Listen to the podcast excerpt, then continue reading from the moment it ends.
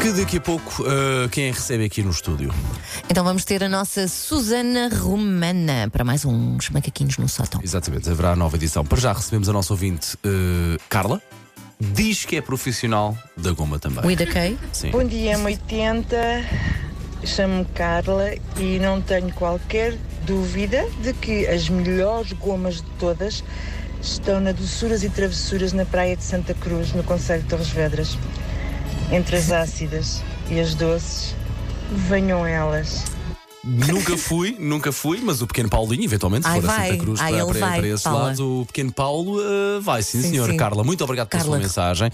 Uh, o porquê deste, desta mensagem de áudio aqui através do nosso WhatsApp? Porque hoje, uh, curiosamente, 15 de julho, se assinala o dia da goma de minhoca. por É todo o verdade. mundo.